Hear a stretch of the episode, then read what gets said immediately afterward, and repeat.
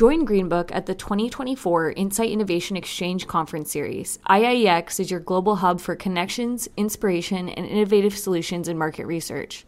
Visit greenbook.org/events to learn more about events in Asia, the Americas, and Europe. Use the code podcast for 20% off general admission on all upcoming events.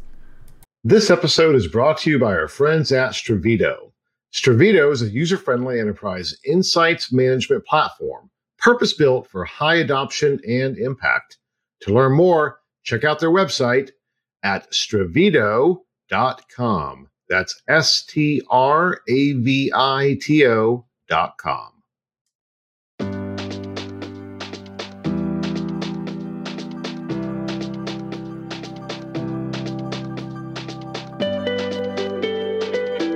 Hello, everybody. It's Lenny Murphy with another episode of the Greenbook Podcast. Thank you so much for taking the time to uh, spend uh, 45 minutes to an hour with us.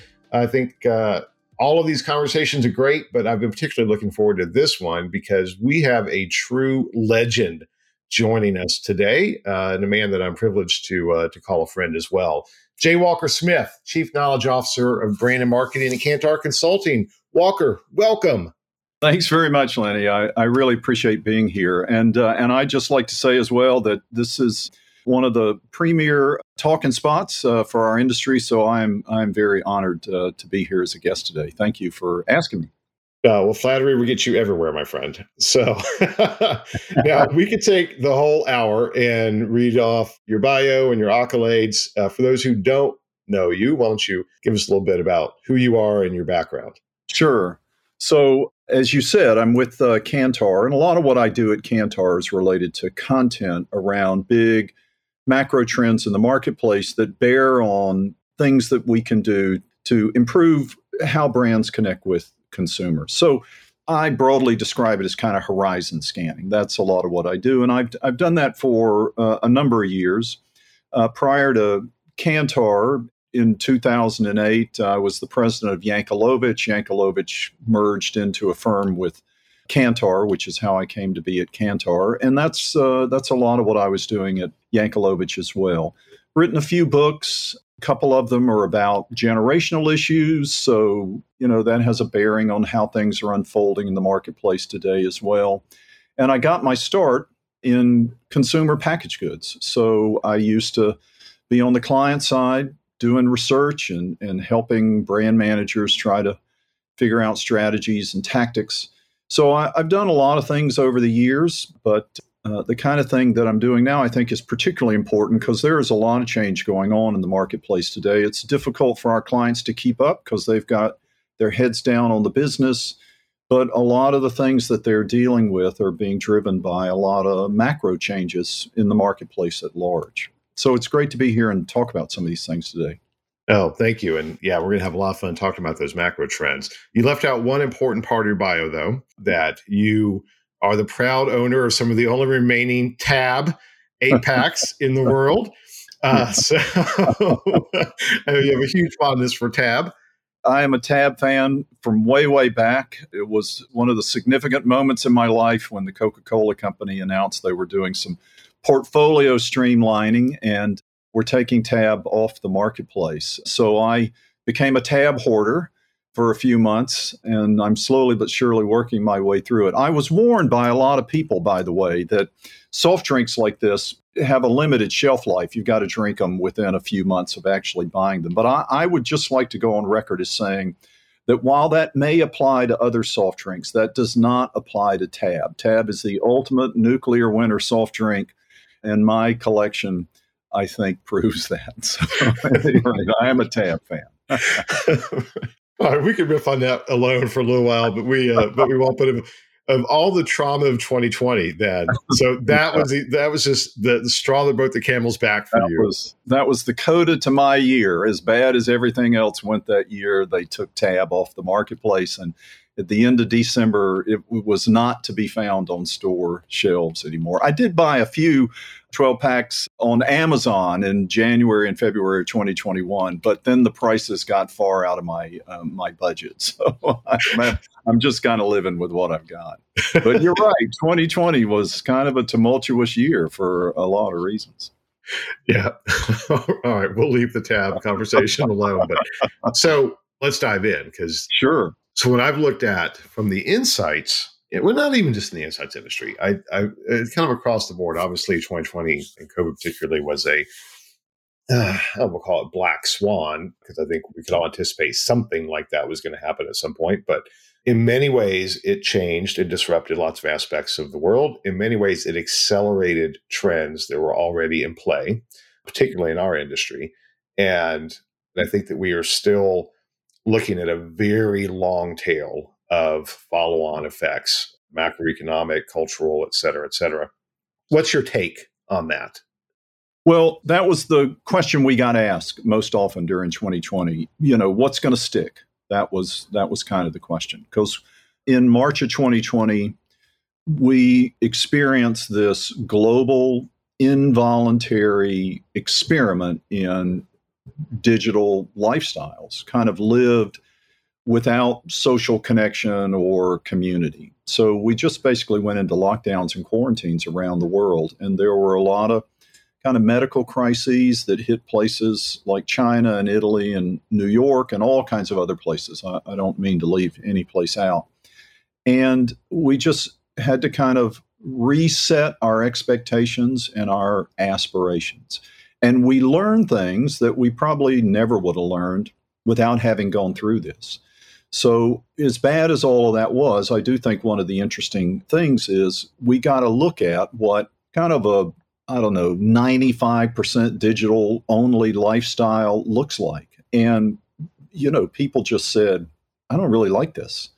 And there was more pushback against that than I think we would have anticipated back in 1998 or you know 2005 or 2018 you know when we were kind of looking at the future over this period of time kind of after the dot com boom really put digital on our radar and began to put it in our hands i think we had some pretty high expectations about digital just becoming kind of a, a, lifestyle driver in a way that we really experienced during the year 2020. So, to me, one of the big things that has happened since then is this kind of pushback against digital. So, you know, McKinsey famously said in July of 2020 that we had gone through 10 years of digital evolution in 90 days.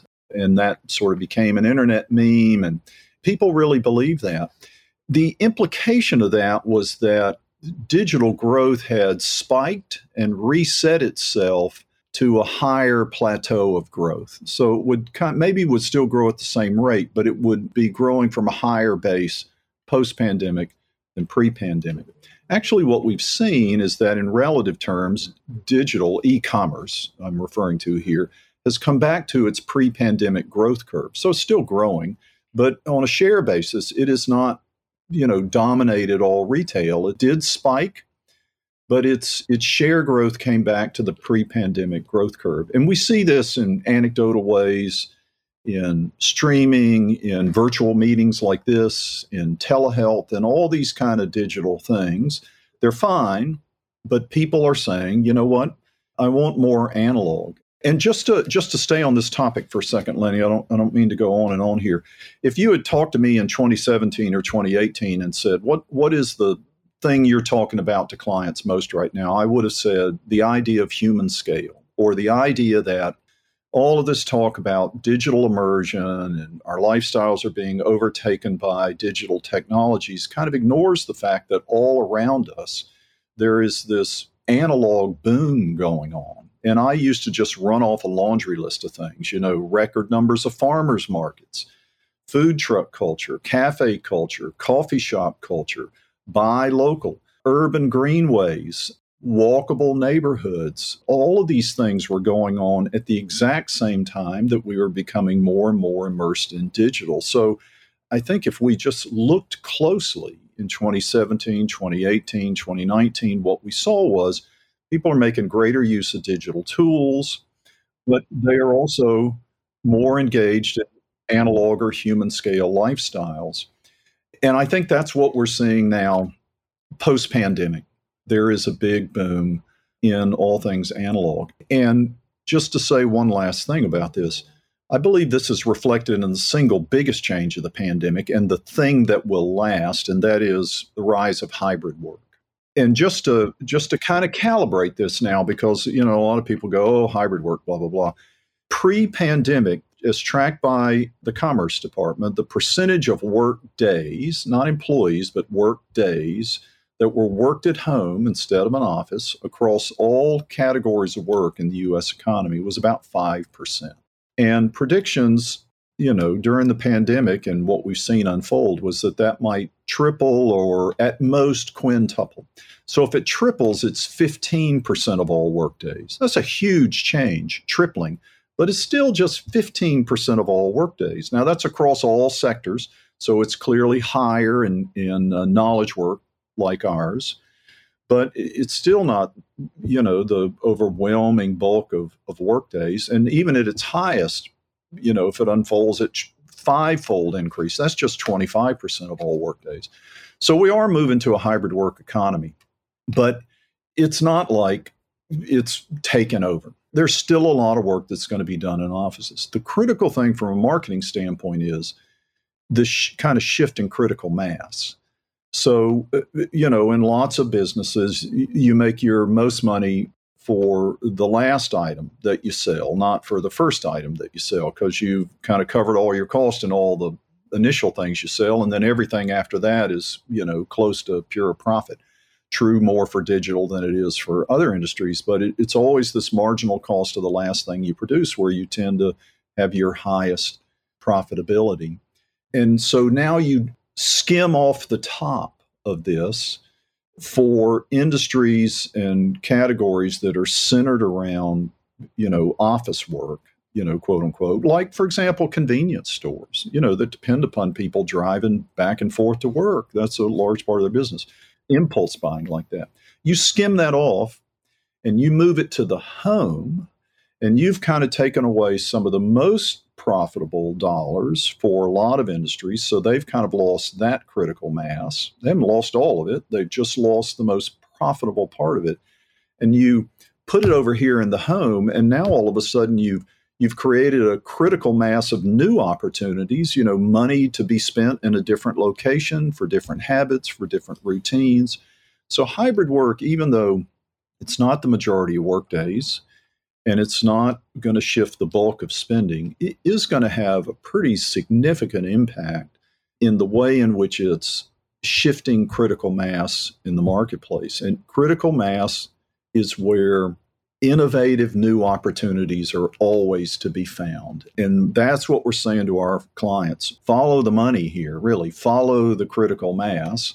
And hybrid work, I think, is the single biggest thing coming out of the pandemic. And it is a reflection of the fact that people are looking for ways to reconfigure their lifestyles that are all about human scale interaction. I want more control over my time. I want more interaction with my family. I want less time spent commuting. I don't actually like the office all that much. People are just demanding uh, something different. So that's a much longer answer than you were expecting, but uh, but I it is a it is a critical topic for a lot of our clients. If you're in the automobile business, if you're in the retail business, if you're in the travel business, if you're in the entertainment business, just trying to figure this out is really central to your future planning.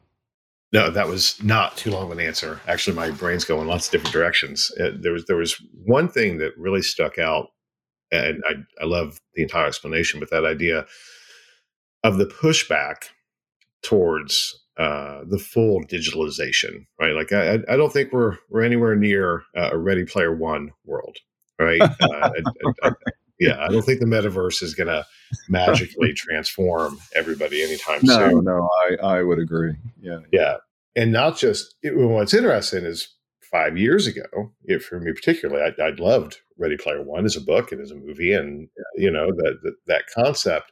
But now I have a visceral resistance to it. You know, right? Oh hell no, no, I don't want to live that way. You know, that human connection, and it makes me aware that there's a hype component to so much of this that almost verges on behavioral conditioning. you know? uh, while not recognizing this innate human pushback for that. So here's my question for you: one, whether you agree with that, but, but yeah, secondly, I agree. Yeah. Okay, from a trends, if I think of I think of you as in essence a, a trend spotter, yeah, right? Yeah, sure. you, you you analyze trends. So for a business, you're a marketing director in a business, and you're paying attention to the hype as well, and you're thinking my entire our, our product line, our marketing plan, et cetera, is based on this Ready Player One. We use as an example, future. How do you go in and say, yeah, not so fast? Don't get caught up in the hype because the reality is this is what's happening and it may be very different than this this perception we're all being exposed to on a regular basis and i don't mean that in any malignant way i think it's no, just no, well yeah yeah yeah. Yeah. So i agree with you you know what you just described. I do think there is a future for the metaverse and and i think it's a couple of things so one is there's a segment of people who want to be fully immersed in the metaverse. Uh, today, we know them as online gamers, but I, I, think we'll see expansion of that as metaverse technologies become a little more accessible to people. So, you know, when you put on the headset now, you leave it on there for two hours and you've got a lot of headset fatigue. So, you know, you, you probably have to be 15 years old to kind of power your way through that. I've sat there with it on for two hours and, and I, I kind of reached my limit.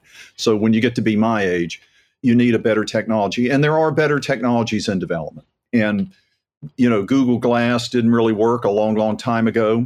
I actually bought one. It wasn't a really good technology. But those kinds of technologies are a lot better these days. And so there will be a segment, and that segment will expand as those technologies improve. For most people, though, I think what they're going to be looking for is for digital and for things like the metaverse, you know, virtual elements, augmented elements. They're going to be looking for that to improve their human scale interactions. It's kind of like, you know, I want my retail experience to be better. So, how can you use digital technologies to give me a better retail experience? So, omnicommerce is one of those examples, you know. And of course, with omni-commerce, you got to figure out the, the problem of impulse shopping. There are a lot of brands that are dependent upon retail impulse shopping. So there's a lot of work being done now to figure out what the new impulse is going to be. But I think for the most part, and uh, you know, something like sports viewing, right? So I, I want to be a fan and I want to go to a game or I want to watch it on TV I don't want to go into the metaverse to do that, but it was, sure would be great if there were some virtual technologies or some augmented reality systems that could enhance that experience for me. So, how can you use digital to make analog better? I mean, that's the way I sort of oversimplify it for clients is to say, pay attention to human scale, pay attention to what we were seeing pre pandemic pay attention to what we're seeing post pandemic. Human scale is really important. And what we ought to be doing is not trying to work to develop digital systems to replace analog engagement. We should be developing digital systems to enhance analog engagement. And I, I think that's where the future is. So, you know, uh, medicine, interactions with your doctors, self management or self care of uh, medical conditions, mental well being, physical chronic uh, conditions that you may have. How can digital technologies be used to kind of help you do that better? You know, people like seeing a doctor. So how do you how do you use digital technologies to make that human scale engagement with your physician even better? I think there are lots of ways to do that, and I there is a lot of work going on in the healthcare space uh, around that. But you know, when you when you start thinking about digital technologies as a replacement for analog stuff, when you start saying, "How can I use AI to get rid of the doctor?" I think that's the wrong thing to be trying to do because people want to see a doctor. So if you were to say, how can I use AI to help people have a better interaction with their doctor or an enhanced human scale engagement with their doctor, then I think you're working on stuff that is is going to be better. And I think that's where the metaverse has to go. And I don't know where Meta is headed uh, with a lot of their internal research on this, but I, I think the little video that Mark Zuckerberg used to kind of introduce the idea of the metaverse, you know, kind of proposes an alternative world. And I don't know that the future is in alternative worlds so much as it is in enhanced worlds that we have right now. So, again, I think that's the lesson pre pandemic.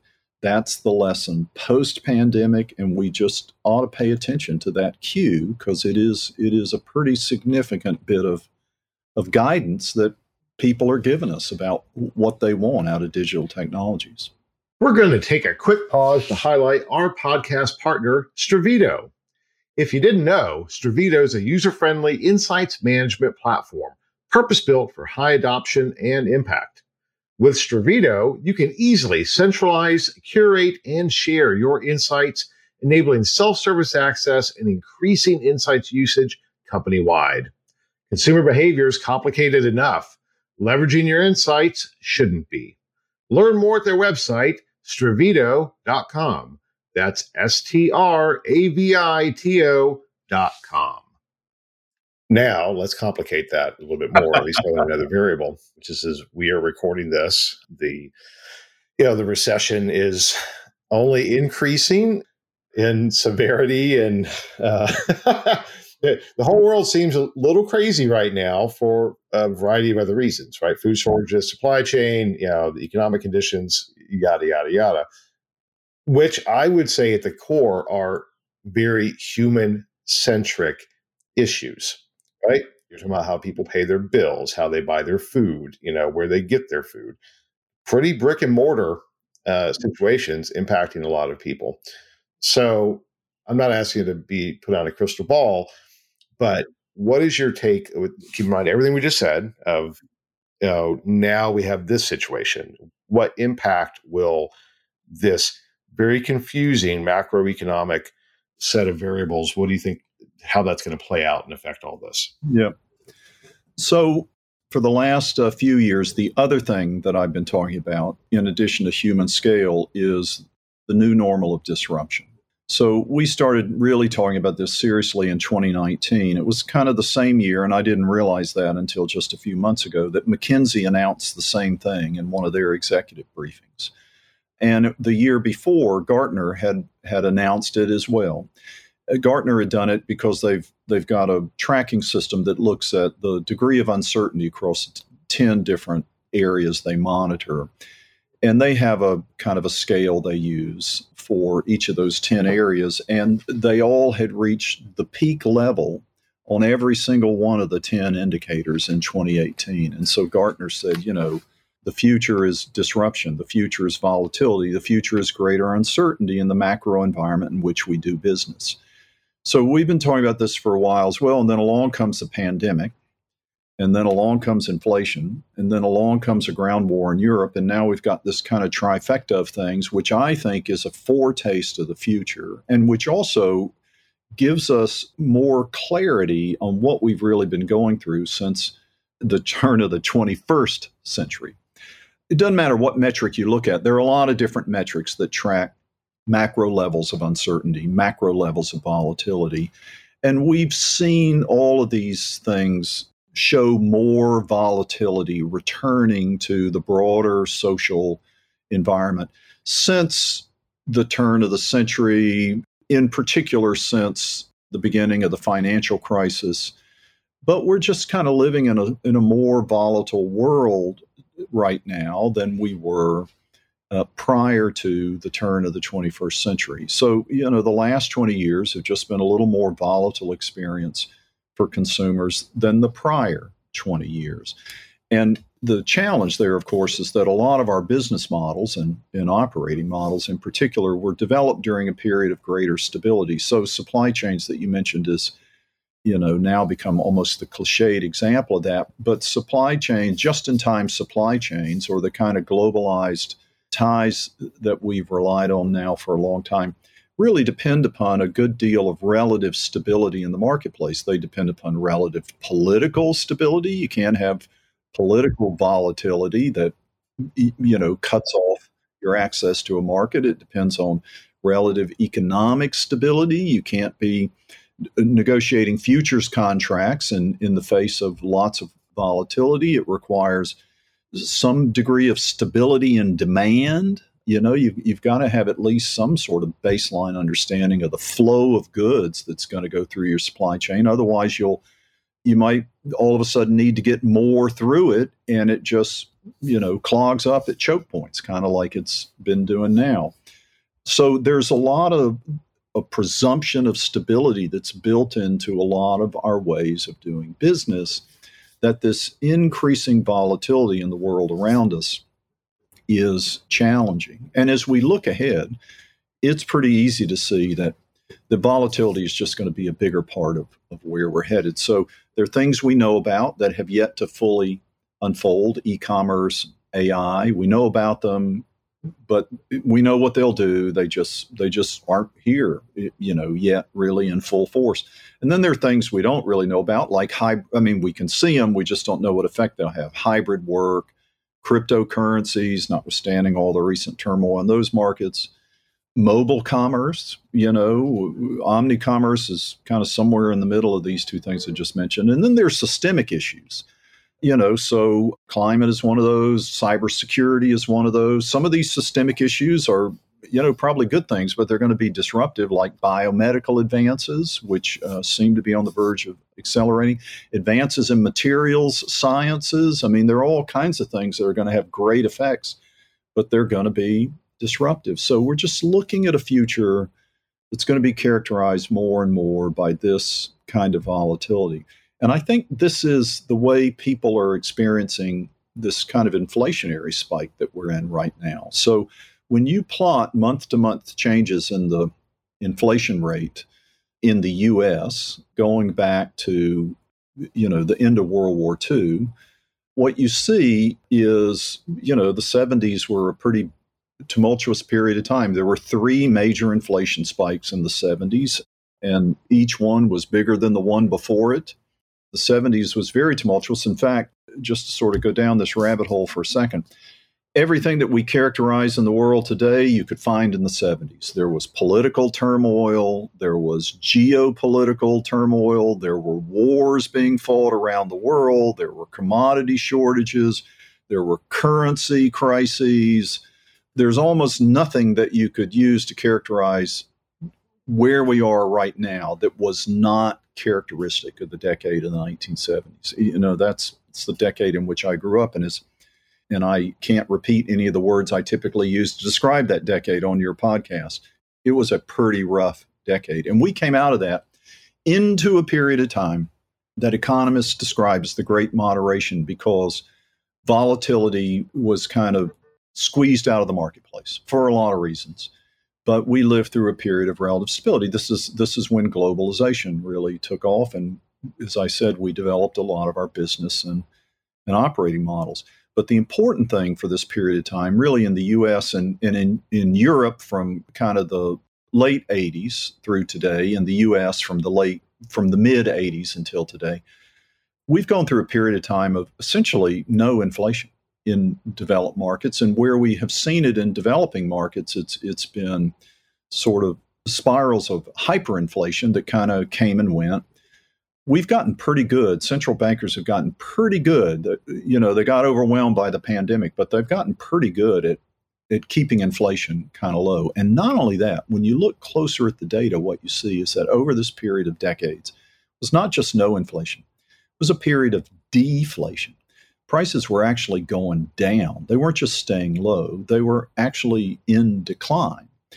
And so now you have two or three generations of consumers in the marketplace 30 somethings, 40 somethings, 50 somethings who have never lived through a period of inflation like we have right now. They have no experience with it. And the same thing is true for brand managers. We don't have any business leaders who ever manage businesses through inflationary periods like this. So this is pretty unfamiliar. And this unfamiliar, by the way, and this is just a confluence of bad luck, is piling in on top of what I refer to as a global mental health crisis. The pandemic lockdowns and quarantines triggered a crisis of anxiety around the world. It, the, the spike in the US is jaw dropping. CDC tracked an, annually kind of a baseline of people reporting anxiety symptoms in the 8% neighborhood. As soon as the quarantines and lockdowns started and all the concern was raised about COVID, anxiety levels spiked in the US to over 30% of the population and stayed that high through kind of the middle of 2021. They've come down, but they're still in the 20s. So, still a lot higher than it was pre pandemic. And now you got inflation piling in uh, on top of that.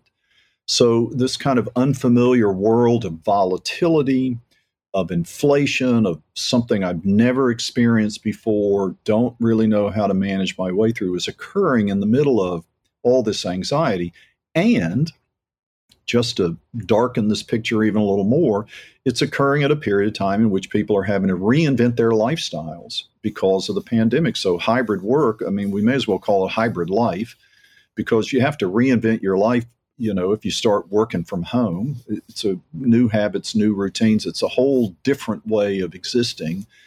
It's a particularly vulnerable moment and at this vulnerable moment it, anxiety inflation volatility you added up. This is this is just a new world and so brands i think have got to be much more in the business of helping consumers manage risk exposure than just kind of delivering category benefits per se. People do not want to feel like doing business with your brand exposes them to some kind of risk, you know, and it might just be spending that $20 that I might discover I need next week just to put food on the table. So so brands have got to they, they've got to kind of get in the business of doing some things to help people with this sense of, of risk exposure. Now, admittedly, these are macro events that brands have no control over, but brands can be allies in this with consumers.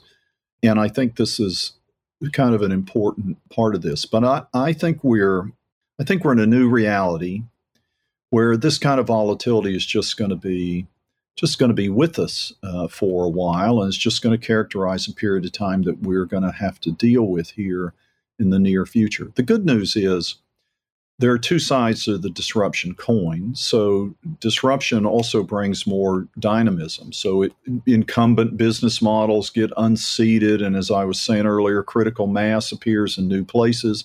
It's all kind of interesting. There are lots of new opportunities, and we've all sat through the McKinsey and the BCG presentations where they say the best time to innovate is in recessions, the best time to advertise is in recessions. You always need to be preparing your brand for post recessions, during recessions. You know, I mean, we've heard all this, and and so it's kind of like, all right, well, we studied that in school and we passed the exams, and now we actually have to find the courage to really kind of invest in a moment that seems pretty uncertain to us as business managers. But I, I think if we fail to do that, we're going to lose an opportunity because consumers are looking for us to to do some innovative things for them right now and in this moment.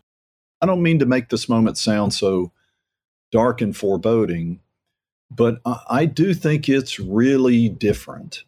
And I think we are only just now beginning to realize this has been rolling up on us.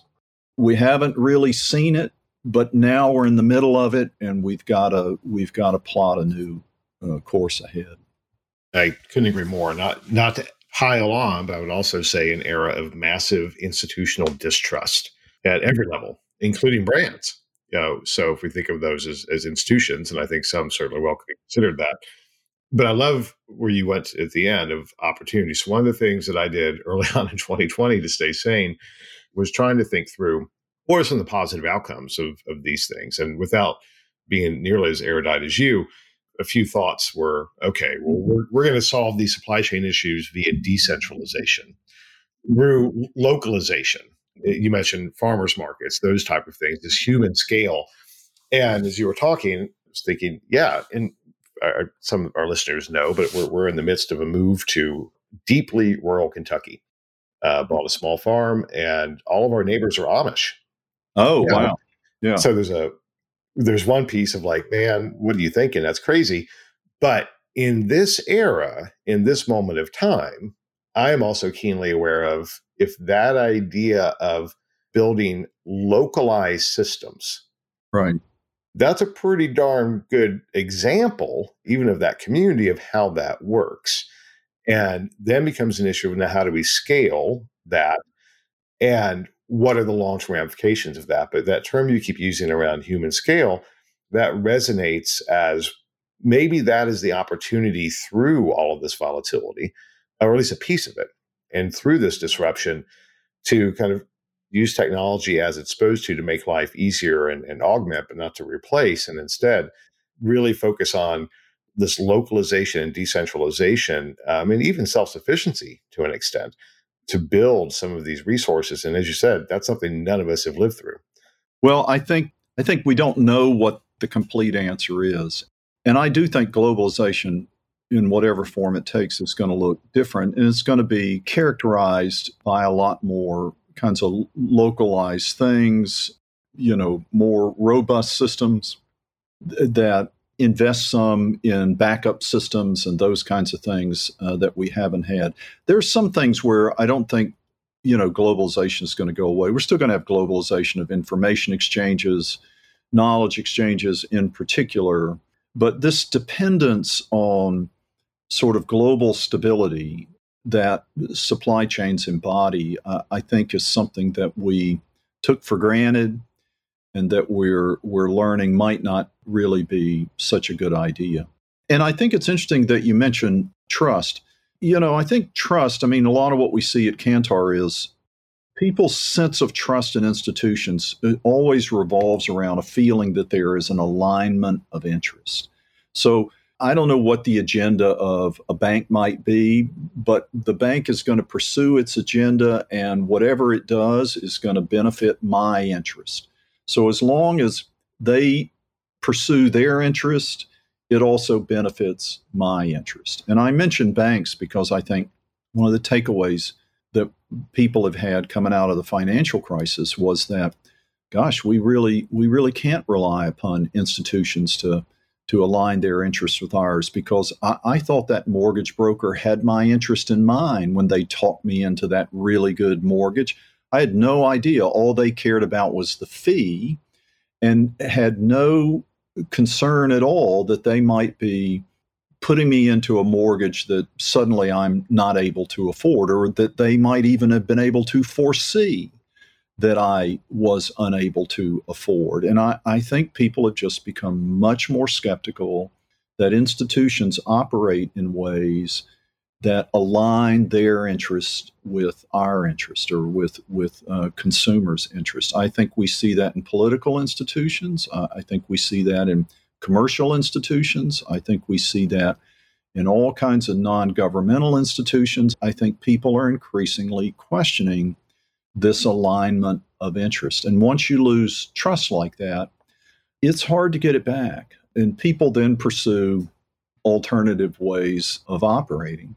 But I I think there's an opportunity for brands. You know, consumers are increasingly looking to brands, so there's far less trust in government these days, uh, far less trust in traditional authorities.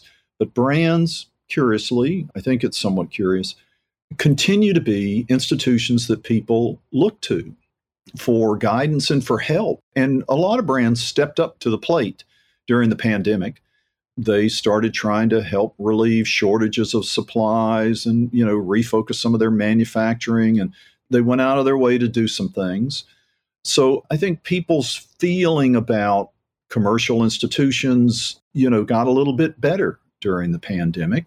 So I think there's a moment right now where brands need to seize this. Now, this doesn't get any easier for brands, of course, because now politics is ever more in the commercial space. We've seen all kinds of examples of that.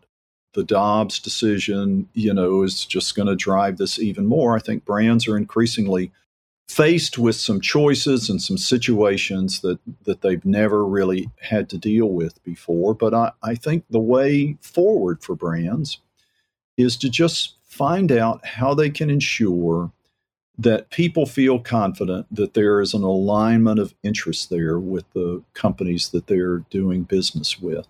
And, you know, I, I don't know if government can do it, but I certainly think brands can do it. And I think that's that's the place where I think brands need to step up.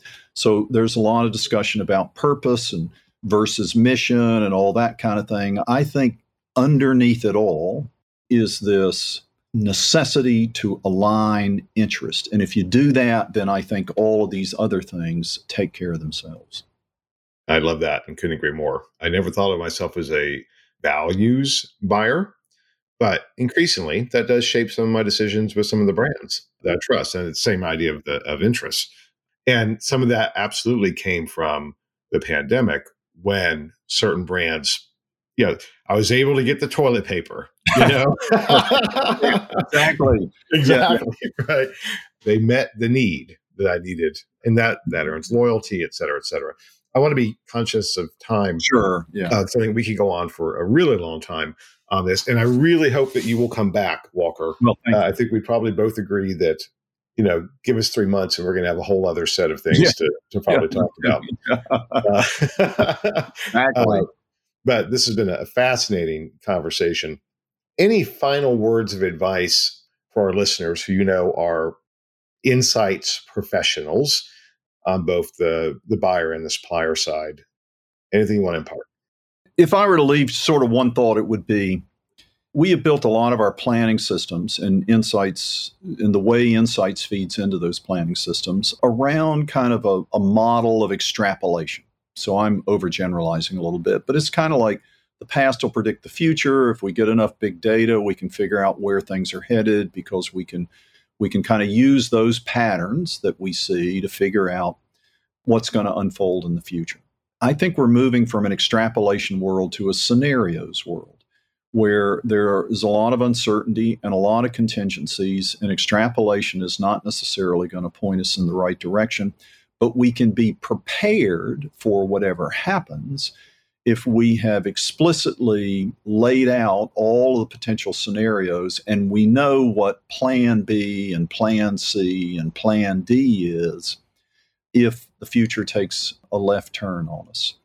And we didn't have that in place pre pandemic. We should have. You know, the World Health Organization just regularly tracks epidemics all over the world. You know, infectious disease epidemics are commonplace pandemics, you know, multi country epidemics are less common, but they're not unknown. So, you know, the fact that the pandemic caught us by surprise, and, and by the way, Bill Gates, you know, had been warning about a pandemic for years. So, this should have been on our planning horizon somewhere. You know, maybe not a capital plan B, but maybe a little letter plan B. And I think going forward in a future of volatility, we're just we're going to have to do our planning in a different way. So my thought would be let's plan for scenarios, not merely for extrapolation. Wise advice on every level, as as humans and as uh, and from businesses. So really appreciate that, Walker. Where can people find you? So I'm at Kantar. It's J initial Walker, W A L K E R Smith, J Walker Smith at Kantar.com.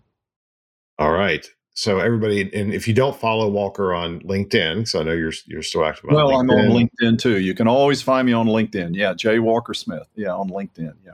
And by the way, let me just let me just add, uh, Lenny, that that I, have taken to posting a little 400 word essay every Tuesday. I call it four F O U R for Tuesday, which is just a little reflection on things going on in the marketplace. So just people can find me on LinkedIn too.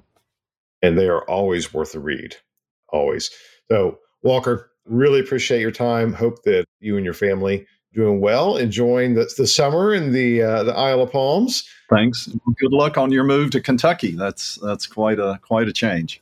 It, it is. We can chat about that offline sometime. And enjoy conserving your Tab stockpile. yes, I will. Thank you. All right.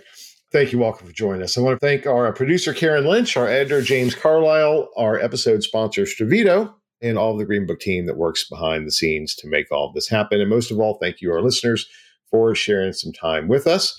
I'm Lenny Murphy. That's it for now. We'll see you on the next episode of the Greenbook Podcast. Bye bye.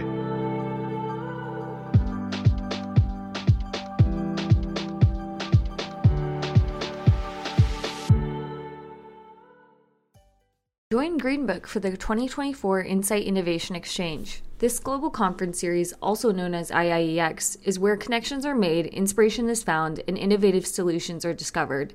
With more than 90% of attendees using IIEX insights to shape strategic business decisions, the return on investment is undeniable. Whether you're in Asia Pacific, North America, Europe, or Latin America, IIEX is your gateway to the latest market research best practices, tech innovation, and strategies for transporting insights into action. Nurture your career and business with insights from across the globe.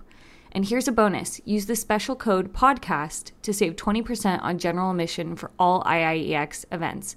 Visit greenbook.org slash events today to learn more and register. See you there.